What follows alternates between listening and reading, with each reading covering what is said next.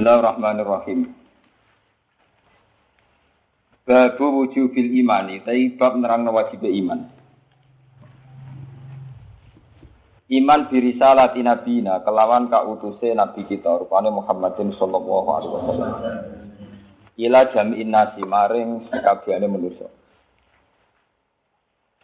Wa nakhil milali lan nasah, utawa merevisi utawa merubah pira-pira milah, pira-pira agama. Bimillatihi kelawan agamane Nabi. Oh, bimillatihi kelawan agamane Nabi. Hadatsana Qutaibah bin Sa'id, hadatsana Lais an Sa'id bin Abi Sa'id an Nabi. An Nabi Hurairah anna Rasulullah sallallahu alaihi wasallam qala ma minal anbiya'i min nabiyyin illa qad u'tiya minal ayat ma mithluhu amana alaihi basar. Wa innama kana allazi utitu wahyan aw hawahu ilayya fa arju an akuna astarahum tabi'an yaumal qiyamah. Ma minal anbiya ora ana iku saking pira-pira nabi. Min nabiyyin utawi nabi sapa wae. Tangkir niku takmin.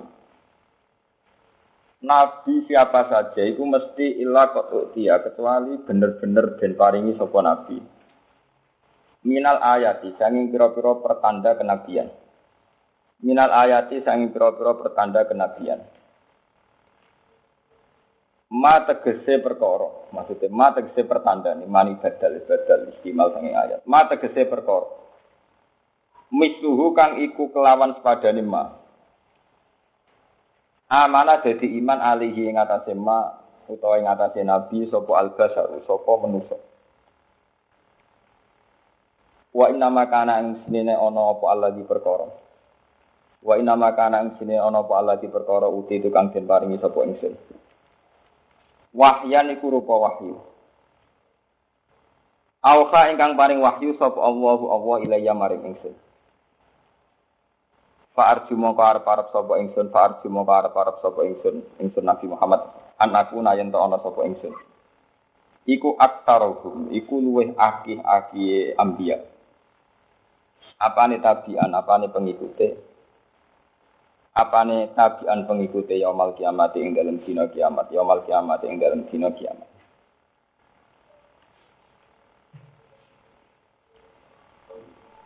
Wa inna ma kana ing sine ana apa Allah di perkara uti tukang den paringi sapa ingsun wahyane rupa wahyu. Auha ingkang paring wahyu sapa apa-apa. Ilaya mare ingsun. Farju mung karep-arep sapa ingsun anakku yen ta ana sapa ingsun iku aktaruhum luweh akih-akih ambiya apane tabian apane pengikute yaumul kiamat ing dalem kiamat. Menika ulama muslim namung hadis tunggal niki nggih, tapi niki menjadi dasar agama nggih, dasar. Kuwi tak boleh macet ya. Payah. Kula terangaken niki. Terus niki kalau sekali takritik sekali mukti. Keyakinan ulama sedunia Nabi itu tidak bisa dihitung, karena di muktadal ayat walaqad arsalna rusulan min qablik bahwa rasul itu banyak asal sebelum Muhammad. Kemudian minhum man qasasna alaika minhum malam nasus nawa al. Sebagian mat tak critakno kowe, sebagian ndak. Jadi Nabi Muhammad sing Nabi mawon ada rasul-rasul yang enggak beliau kenal. Mereka wa minhum malam naksus napa? Sampai ada ulama mengatakan bahwa adadul anbiya ka adadul romal. Pokoknya enggak bisa dihitung jumlah nabi, jumlah rasul. Cuma ada konvensi ulama sedunia yang wajib dikenal, diketahui itu 25. Itu yang disebut tentang aqidatul awam bum adamun idil nusun napa? Buduma soleh wa Ibrahim kulum mutafek. Nah kemudian 25 ini periodisasi dakwahnya atau kerisalahannya itu diidentifikasi oleh ulama lewat riwayat terutama oleh Quran dan hadis sahih Ibn Kaman Rasulullah. Dan itu dimulai Nabi Nuh. Ya, dari kawitane Rasul mboten adem kalau dalam tulisan ulama bisa sinten Nuh. Ya, karena Nuh itu awalul Rasulin bu'itha fil ardi. Yang pertama untuk mandat khas Rasul. Kenapa tidak dihitung dari Adam? Karena Adam itu masih khas ubuwah ma'al bunuwah, khas orang bapak dengan apa? Anak. Sehingga periode Adam tidak mungkin ada syariat sedetail ketika periode Nuh, karena Nuh itu sudah nabi ketiga. Ya, keyakinannya ulama dunia rata-rata ngitung periode setelah Adam baru Nabi Idris. Idris tidak nabi risalah. Kemudian baru Nabi Nuh. Ini yang benar-benar nabi membawa risalah, membawa aturan. Ini bersamaan. Karena Nabi Nuh itu membawa risalah, membawa aturan. Iku wis gawane aturan mesti melahirkan problem. Problemnya aturan itu apa? Ya dilawan. Kalau aturan mesti apa? Dilawan. Nah, ketika dilawan, orang Nabi mesti punya metode, punya panduan gimana menghadapi lawan atau musuh agama. Kemudian Nabi Nuh sebagaimana yang dikenal, niku dakwah walaqad arsalna kan ila qaumi falabisihim alfasanatin ila qomtinan wa aman. Niku periode dakwah niku 950 napa? Dalam tempo 950 tahun itu ngendikane Nabi Nuh, inni da'awtu qaumi lailaw wa nahar. Falam yazidhum du'ai illa nafira. Sampai berbagai metode dijajal, termasuk metode summa inni a'lantu lahum wa asrartu lahum napa? Israr. Metode iklan, metode terbuka sampai metode israr. Nah ini perlu harus dikenal. Karena kadang orang hanya mengenal bahwa Nabi Nuh pokoknya akhirnya maksudnya kaumnya. Padahal maksudnya itu sudah wajar sekali. Karena 950 tahun, jajal berbagai metode. Selirah gitu. Pokoknya latihan nyai.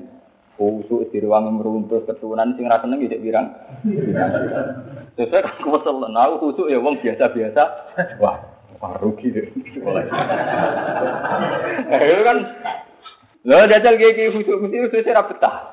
Jebule perlakuan masyarakat ya biasa-biasa. Lah kula niku pertama ngiye teng Naruan sering ra keturunan lunga teng pandangan sering modho protes jenengan wong alim ora keturunan. Ya saiki takokno gigi sing keturunan itu kesel ta urung. Kan mereka rata-rata teman saya tak takoki. Kowe keturunan terus wong seneng nggih boten ku tapi pawon. Larang ta ngono. Itu Nabi juga gitu. Metode apa saja dijajal, metode israr, metode iklan, da'utu qaumi lailaw wa nahar.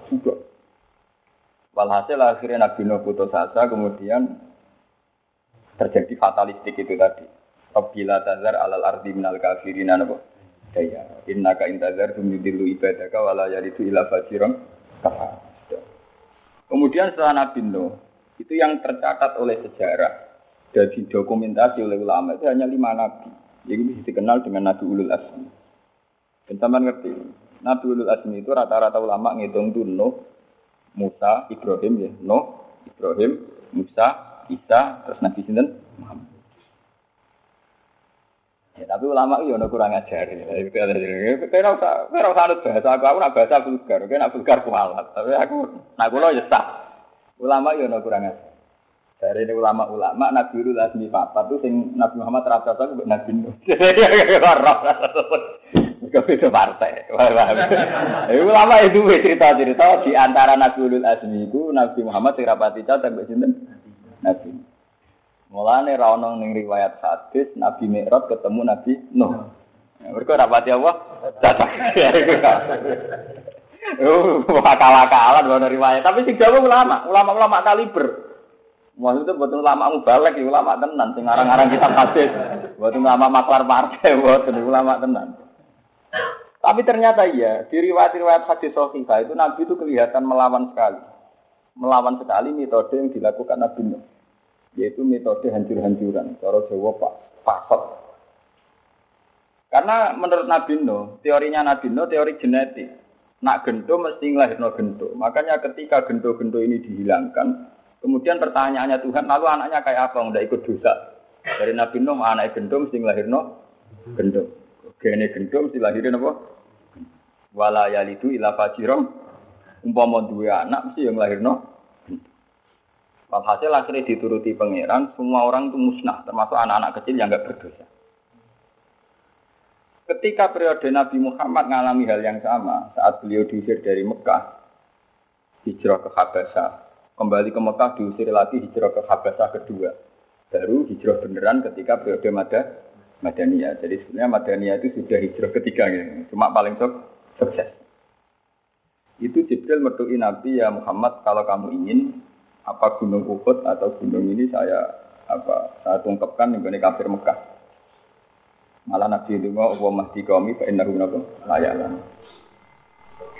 Nabi amat misalnya tetap gendut terus, Abu Jahal nganti-mati gendut terus. Umpama bapak-bapaknya tetap gendut. Saya berharap anaknya ra koyo. Nah, itu mulai rubah kan. Berarti teori Nabi Muhammad anak ra mesti niru napa? Anak itu oleh bajingan birang-birang, anak bajingan jadi musolah ini apa? Birang-birang.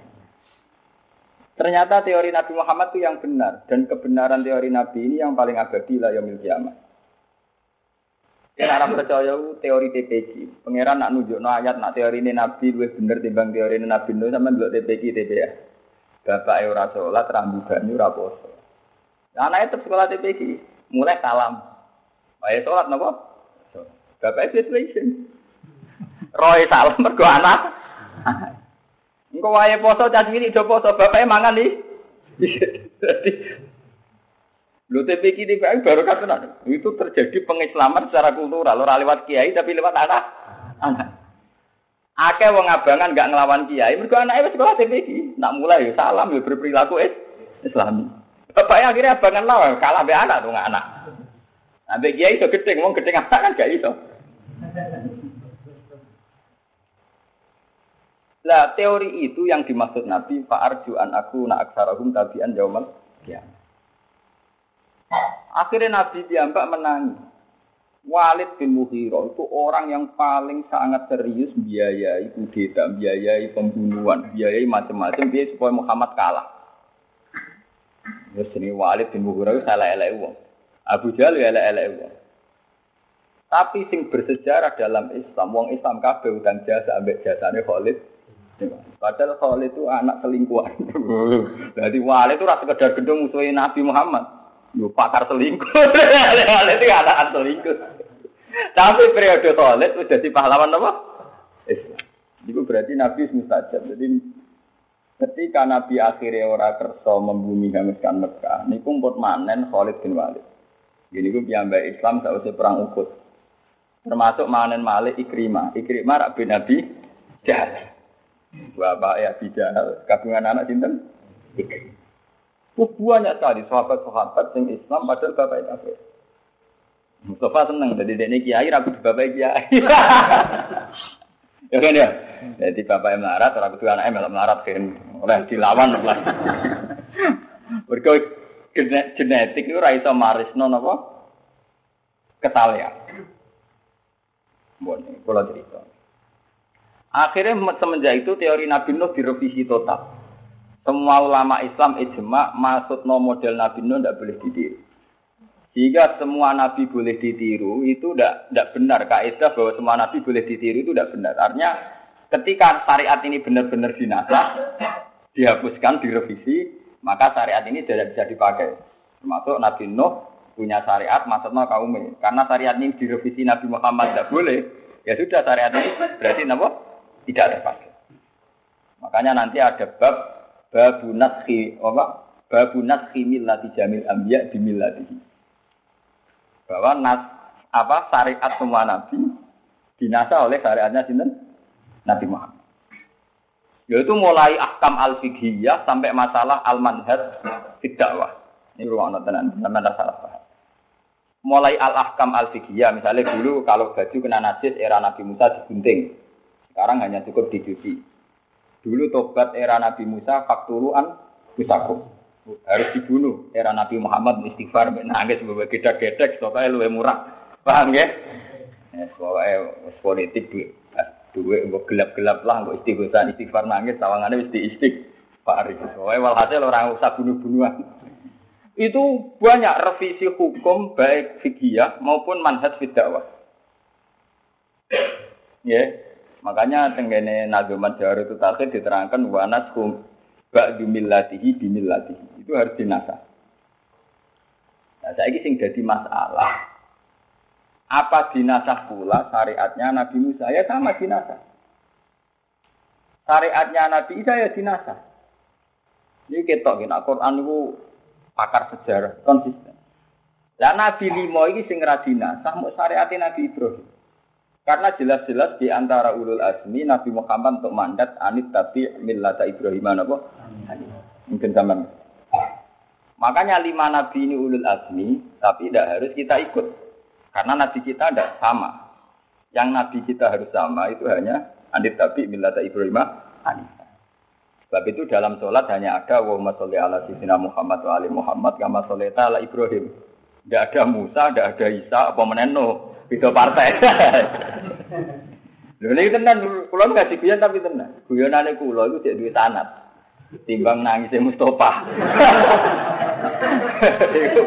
Yo nangis rugi ngono. Rugi kebodhon. Niku ketara bahwa Quran itu linier. Jadi ketika Nabi Muhammad hanya disyariatkan dengan Nabi Ibrahim, selain Quran ya anit tapi millata Ibrahim apa? Ya Allahumma sholli ala sayyidina Muhammad wa ali Muhammad kama sholaita ala Ibrahim wa ali Nabi Ibrahim. Begitu juga menyangkut mudin, ya melok-melok ngono. Mudin nak marai wong wis mati, kena takok iman abuka bapak am sapa kon jawab Ibrahim. Jadi wis patut kabeh sak mudine sak kiyaine sok. Ora kalau di bapak Ibrahim jaman abuka kon jawab napa? Ibrahim. Iku silsilahe panjang, bae saiki dadi rutinitas mudin silsilahe panjang. Saiki dadi rutinitas, wae man abuka kon jawab sinten? Ibrahim. Jadi maite rarap-rarap bapakku Karmen di Ibrahim. Lah iso kae kan anut. Mana buka kon jawab sinten? Termasuk menyangkut ngadepi wong dolim. Lagi semburu di rumahno kiai-kiai. Ngadepi wong dolim ta wong ra seneng. Iki semburu sampean rumahno.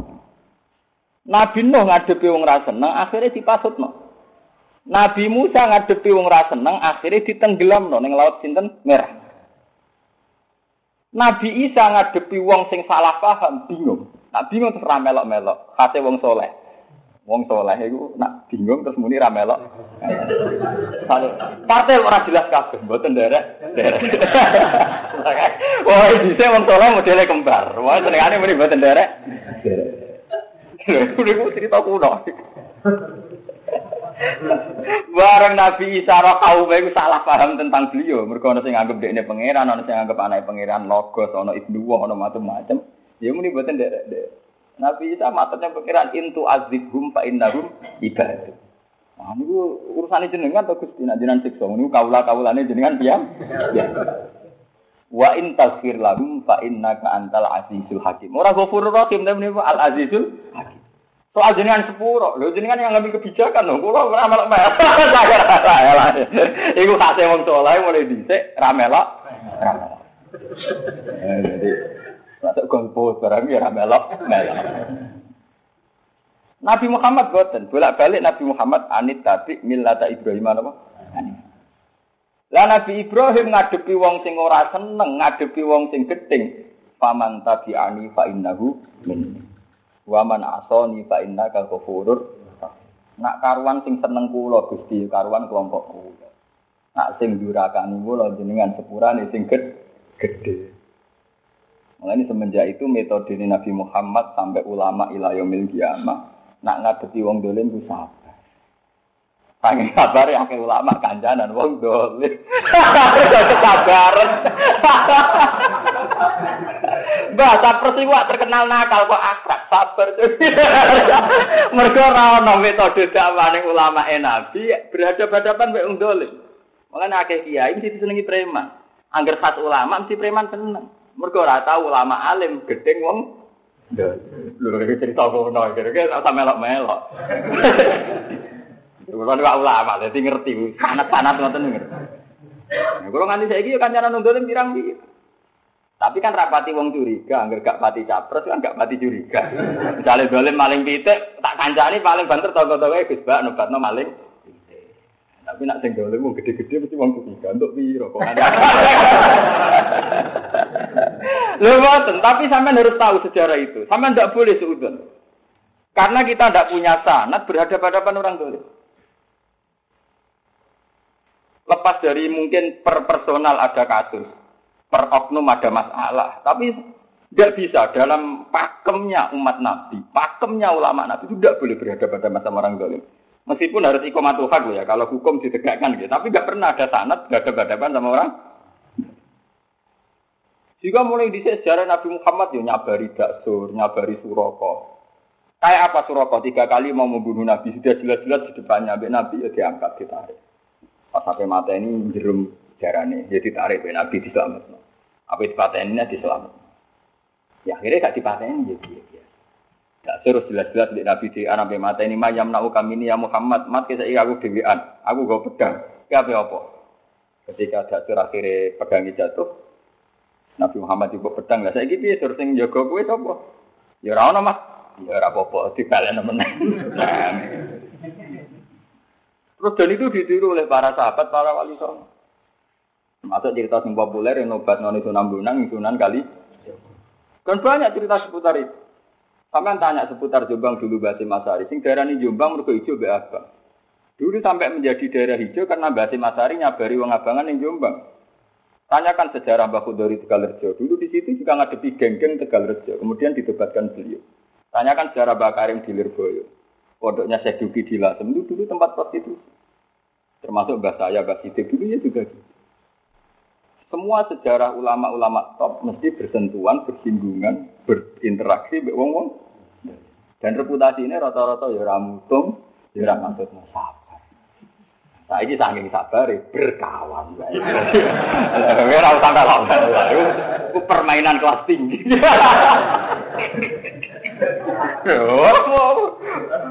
Orang-orang sepenting gue ngasih aku latihan ngalim, latihan gue nunggu. Jauh, gak repot. Lihat itu nanti, hadis ini hadis favorit saya. Saya dulu pas ngapalkan hadis ini, zaman Tengsarang. Itu hadis populer saya, hadis favorit saya sampai sekarang. Bahkan saat saya di depan Ka'bah itu paling senang sama hadis ini. Kalau senang, sampai hadis-hadis yang model awam. Maksudnya itu ulama gaul kanjana nunggulim ya oleh enak cara lo cocok. Jadi kenapa? Jadi kalau nak nyolawati Nabi itu ya Nabi cocok kalau jenengan karena ada repot. Jadi cocok kalau jadi. Karena cocok ya jadi FPI, jadi kore-kore. Tapi nak kalau cocok hadis. Ini tenan boten kuwi ya. Sebab itu Nabi berharap dengan metode itu kata Nabi fa'arju'an aku na'tarahum tabi'an ya. Umpama Musa sadar, umpama Musa kaya Nabi Muhammad iso wae anake Firaun wis iman. Saleh ditenggelamno ning laut Merah, ya ora diturunan wong tenggelam. Bapak sabar sithik iso wae diturunan iman. Salah era sabar di tenggelam. Buktinya Nabi Muhammad sabar tidak Abu Jahal dua anak Ikrimah, Walid dua anak dan banyak lagi sahabat-sahabat yang anaknya musuhnya Kanjeng. Ya sama nak percaya. Kayak takokno geng-geng teng Indonesia. Semua pondok di Indonesia. Sejarah ulama di situ mesti nobatno wong-wong nakal di seputarnya, di geng-geng.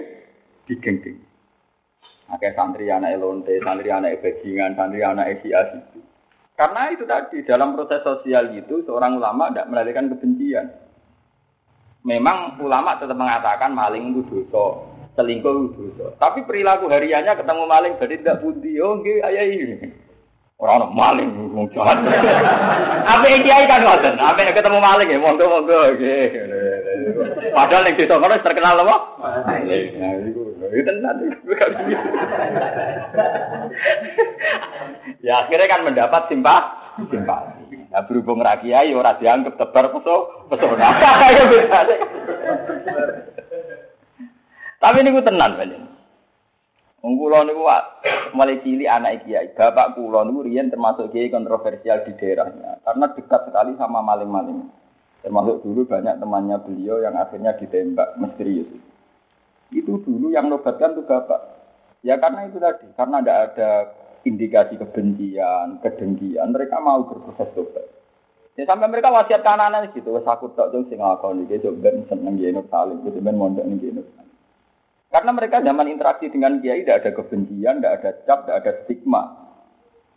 Sama Nabi Muhammad juga gitu. Diam-diam kayak Abu Jahal, kayak Abu Talib, kayak Abu Lahab, diam-diam begitu. Dan itu Muhammad lu bener. Cuma kan ngerebut kekuasaan. Gak popo ke anak Muhammad itu banyak yang diam-diam wasiat anaknya supaya ikut. Itu pentingnya tidak melahirkan apa? Kebencian. Mulane Quran paling gedeng nek ana kebencian dimunculkan. Mulane sampai ana ayat qad badatil baghdha min abadihim. Wong kok nganti ngetokno kebencian wis parah. Mesti wa ma tukhfi suduruhum akbar. Nek raine wis ngetokno kebencian mesti wa ma tukhfi suduruhum makbar. Wah ning dadane wis dheset. Nah, ini rata-rata lain yang jadi, nah, termasuk ciri utama orang baik dari Quran wal kadziminal ghaiz, bisa mengendalikan emosi. Ya sudah. Jadi nak ketemu ya mau gawak.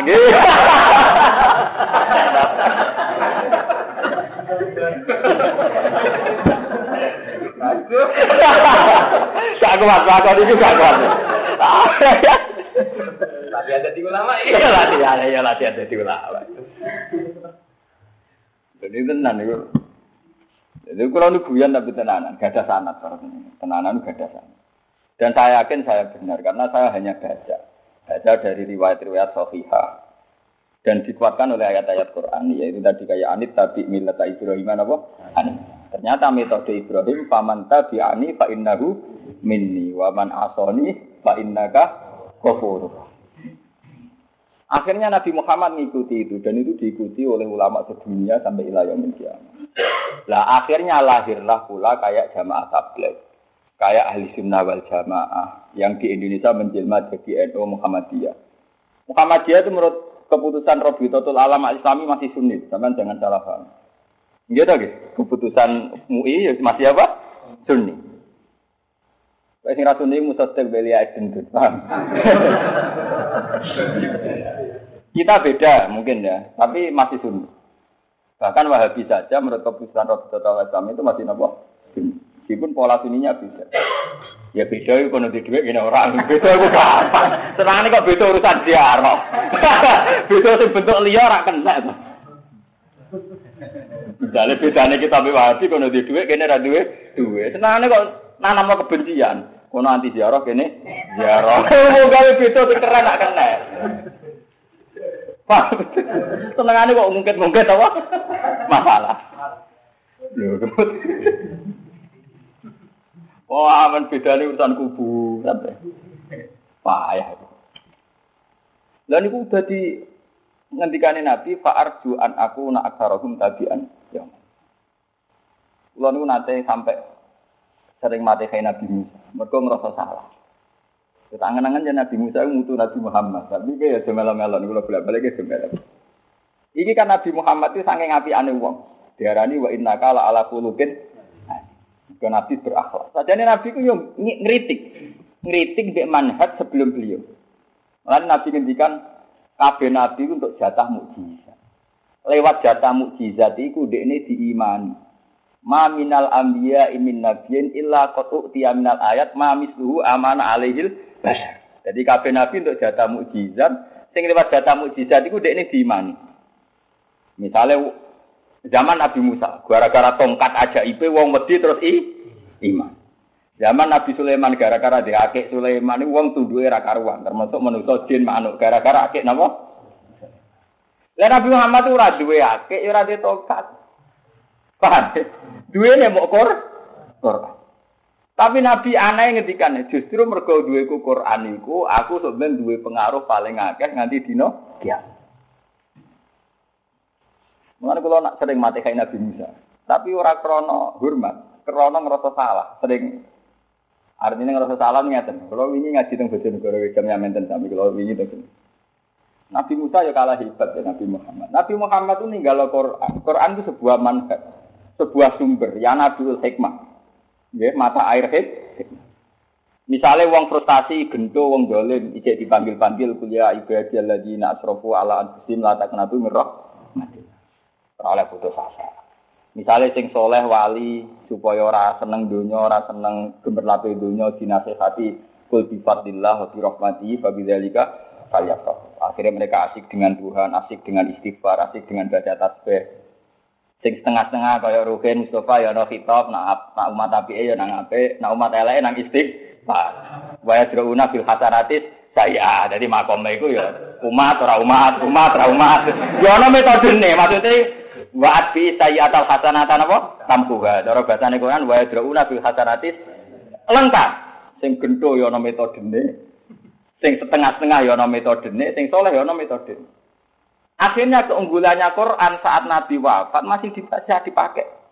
Masih bisa napa? Dipakai. Lan Nabi Musa rak mboten. Umpama Nabi Muhammad ninggal tongkat paling saiki ning museum kedelok-delokan. Lah iku mulai ngrasa dosa mek Nabi Musa. Lah dia kaya ngene Nabi Musa lha mare terus. Memang pas urip biasat. Mergo segoro diseblak dadi kering, diseblak meneh dadi Firaun tenggel. Pas urip pancen dak. Tapi hanya sesaat Nabi Musa megang. Ora abadi ila yaumil kiamat. Umpama ijeo paling emosi. Nah, Quran kan boten. Menjadi metode sebuah bangsa, menjadi satu karakter sebuah komunitas, menjadi sumber sebuah agama. Akhirnya Nabi wis wafat, Quran jalan terus. Paham ya? Yo ora go delok-delokan emosi, yo mergo dibawa ke hati mukmin masing-masing. Sing atine rugen berubah marah sabar. Nah ning atine aku wong alim wis mulang-mulang, atine matur yo sabar ta ora? Ya lawan. Iku matuman. Niku kula sadar tenan bahwa hadis ini hadis spesial. Makanya saya katakan hadis ini hadis favorit saya. Meskipun Nabi punya resiko besar. Resiko besarnya Nabi apa? Karena Nabi tidak punya mukjizat konstan, mukjizat sing instan. Nabi itu dianggap Nabi paling ramutu di era hidupnya beliau. Mergo Nabi Musa iso ditakuti Saharatu Fir'aun gara-gara tongkat. Sulaiman ditakuti manusia jin sampai kewan gara-gara akeh. Mulane wong kiye-kiye ndarane akeh napa? Sulaiman. Paham nggih? Sampai film-film barat ya kerajaan Solomon. Nabi Muhammad boten gadang dadi ra ono sing wedi. Sampai orang kafir Mekah nak ngenyek, mat jadi nabi, butuh tongkat tau. Sampai orang laula utia, mislama utia, Musa, mat jadi nabi, butuh tongkat tau. Kok lawaran? Lawaran tenan Nabi Muhammad tu. Diusir yo keparat-parat kan, terlunta-lunta apa? Wah Nabi Musa diusir, wah pangkatnya main. Jadi tenan. Mulane kula nak nyolawati Nabi nangis tenan. Ya Allah, betapa sabarnya Nabi Muhammad. Gara-gara kepengin marisi Quran dan bisa abadi, beliau harus nanggung resiko saat hidupnya enggak ditakuti orang karena enggak ada mukjizat sing instan. Nak Musa enak dekne. Mulane dekne dhewean mek Nabi Harun moro kerajaan Firaun yang dikawal ribuan pengawal santai mentang-mentang dia tongkat. Tenang ae. Moro kerajaan. Nabi Muhammad ngadepi Abu Jahal lari. Sampai delek ning gua sur ditangisi Abu Bakar. Gua sur mboten gua sing mendelep koyo gua Selarong niku mboten. Gua sur niku gua ning arep ngoten mung sithik tok. Mulane dari Abu Bakar lau absara ahaduhum ila qadamihi la absarana. Umpama wong kafir delok sikile dhewe wae ketok. Wong guane gua transparan. Yo ora tenang. Kau duit tongkat gak ada akeh. Namun saya kiai ini tentang jimat. Iku rano sanate, bang. Iku sanate kok Nabi Musa, kok Nabi Sulaiman. Paham ya? Nak sanat kok Nabi Muhammad mau Quran. Paham ya? Ini kan.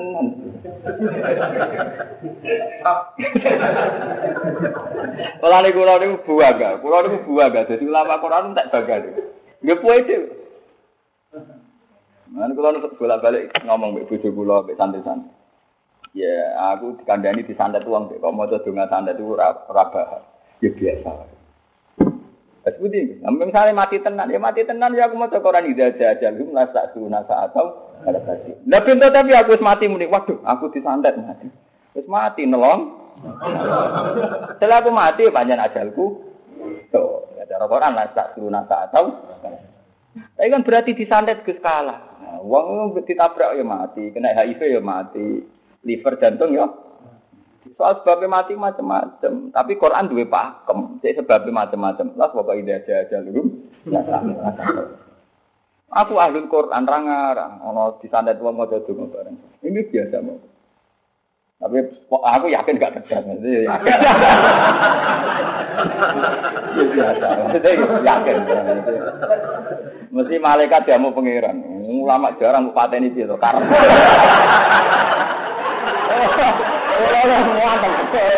Karepmu iku piye ya. Mantap. Saking khusnudzon kula teng pengiran kok. Dan itu sah ya. Artinya untuk hubungan seorang hamba mbek Allah napa? Sah. Sangat sah. Sing mamang malah sing ra sah. Lho kowe wani didelok pengiran atimu muni, aku dilindungi ta ora? Pengiran ngurusi aku ta ora? Kowe wani di ati ngono. Kula pede.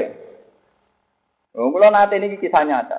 Nate kula nyaran ya, niku ten pinggir sareane bapak nang wis sukun ana dom ambek benang. Dorong desa ra santet.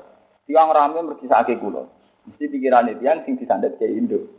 Ibu-ibu rada-rada do cerita sekuti ke jenengan. Wong temasan mriku berarti boten mandi. Lu mau mandi nu ra akibate nopo apa tergada akibat nopo-nopo. Paling banter kula mati. Niku mawon matine ora sebabsan. Iki pancen wayahe napa? Mati. Apa susah aja kita Islam mulai cilik, iman mulai cilik, sing gawe urip Allah matine krana Allah. Iman kok dibulan balen niku piye? Mulai cilik kita dilatih inna sholati wa nusuki wa mahyaya wa mamati ku lillah. Ora li santet li sik. Mulane iki toko-toko kula wah cocok gampang. Enggak usah dungo, enggak usah ya ora. Ya, kalau tahu ya. Ben. Wong kula nate wong-wong sampun PD kula. Wah, PD banget. Mula nate ana kanca kula ora ngajar sing seneng dhisik. Jenengan wani kok tak jajal tak wacana. Ayo wani ya, tapi kena mati aku ora ndak iso. Ora ngarah pengen menang nopo. Ora wani.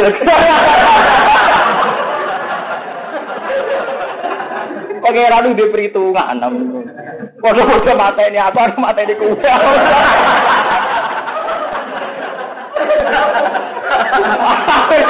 Lah kok tim darani pengiran bodoh gak diperhitungan.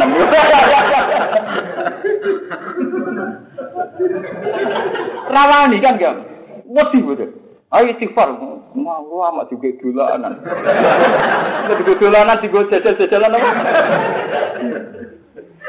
Ayo kok pede tenan urusan. Lu pede tenan maksudnya entek pedene. Wah.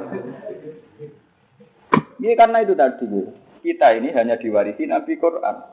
Dan cara Qur'an pandang terhadap kematian, memandang kematian, ya minna sholati wa nusuki wa mahyaya.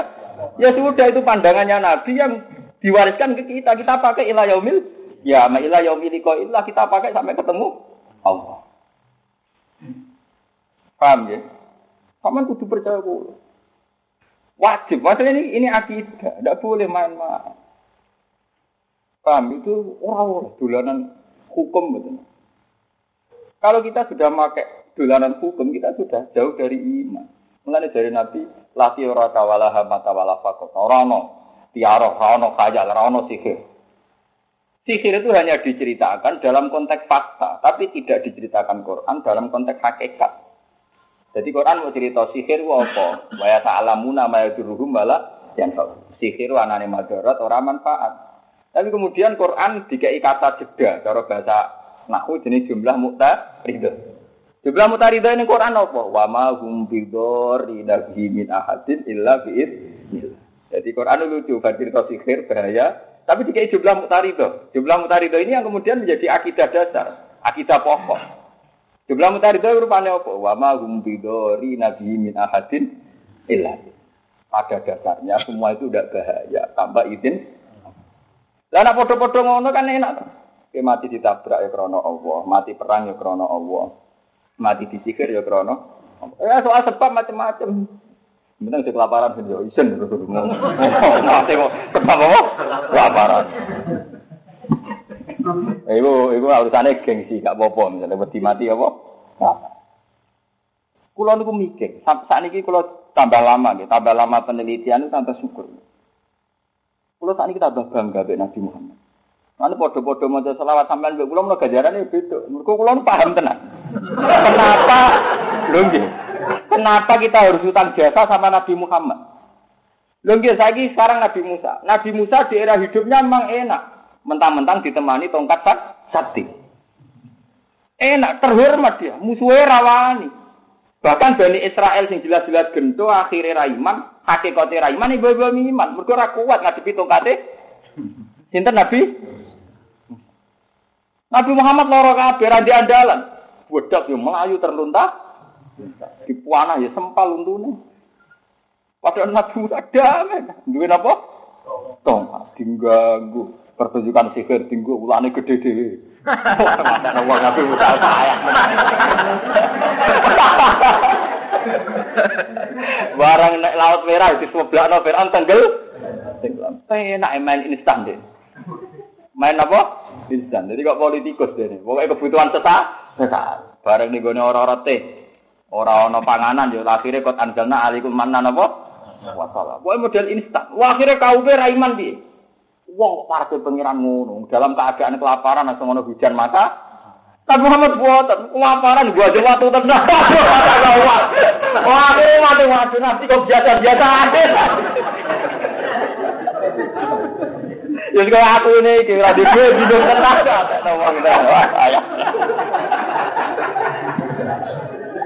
tapi justru itu kelebihannya Islam. Akhirnya awet Islam. Mereka dikawal dek Nabi yang biasa-biasa. Wah, tironane gampang. Barat nak biasa tironane. Akhirnya warisnya Nabi pirang-pirang jutaan miliaran. Mereka Nabi biasa-biasa. Jadi niru nih.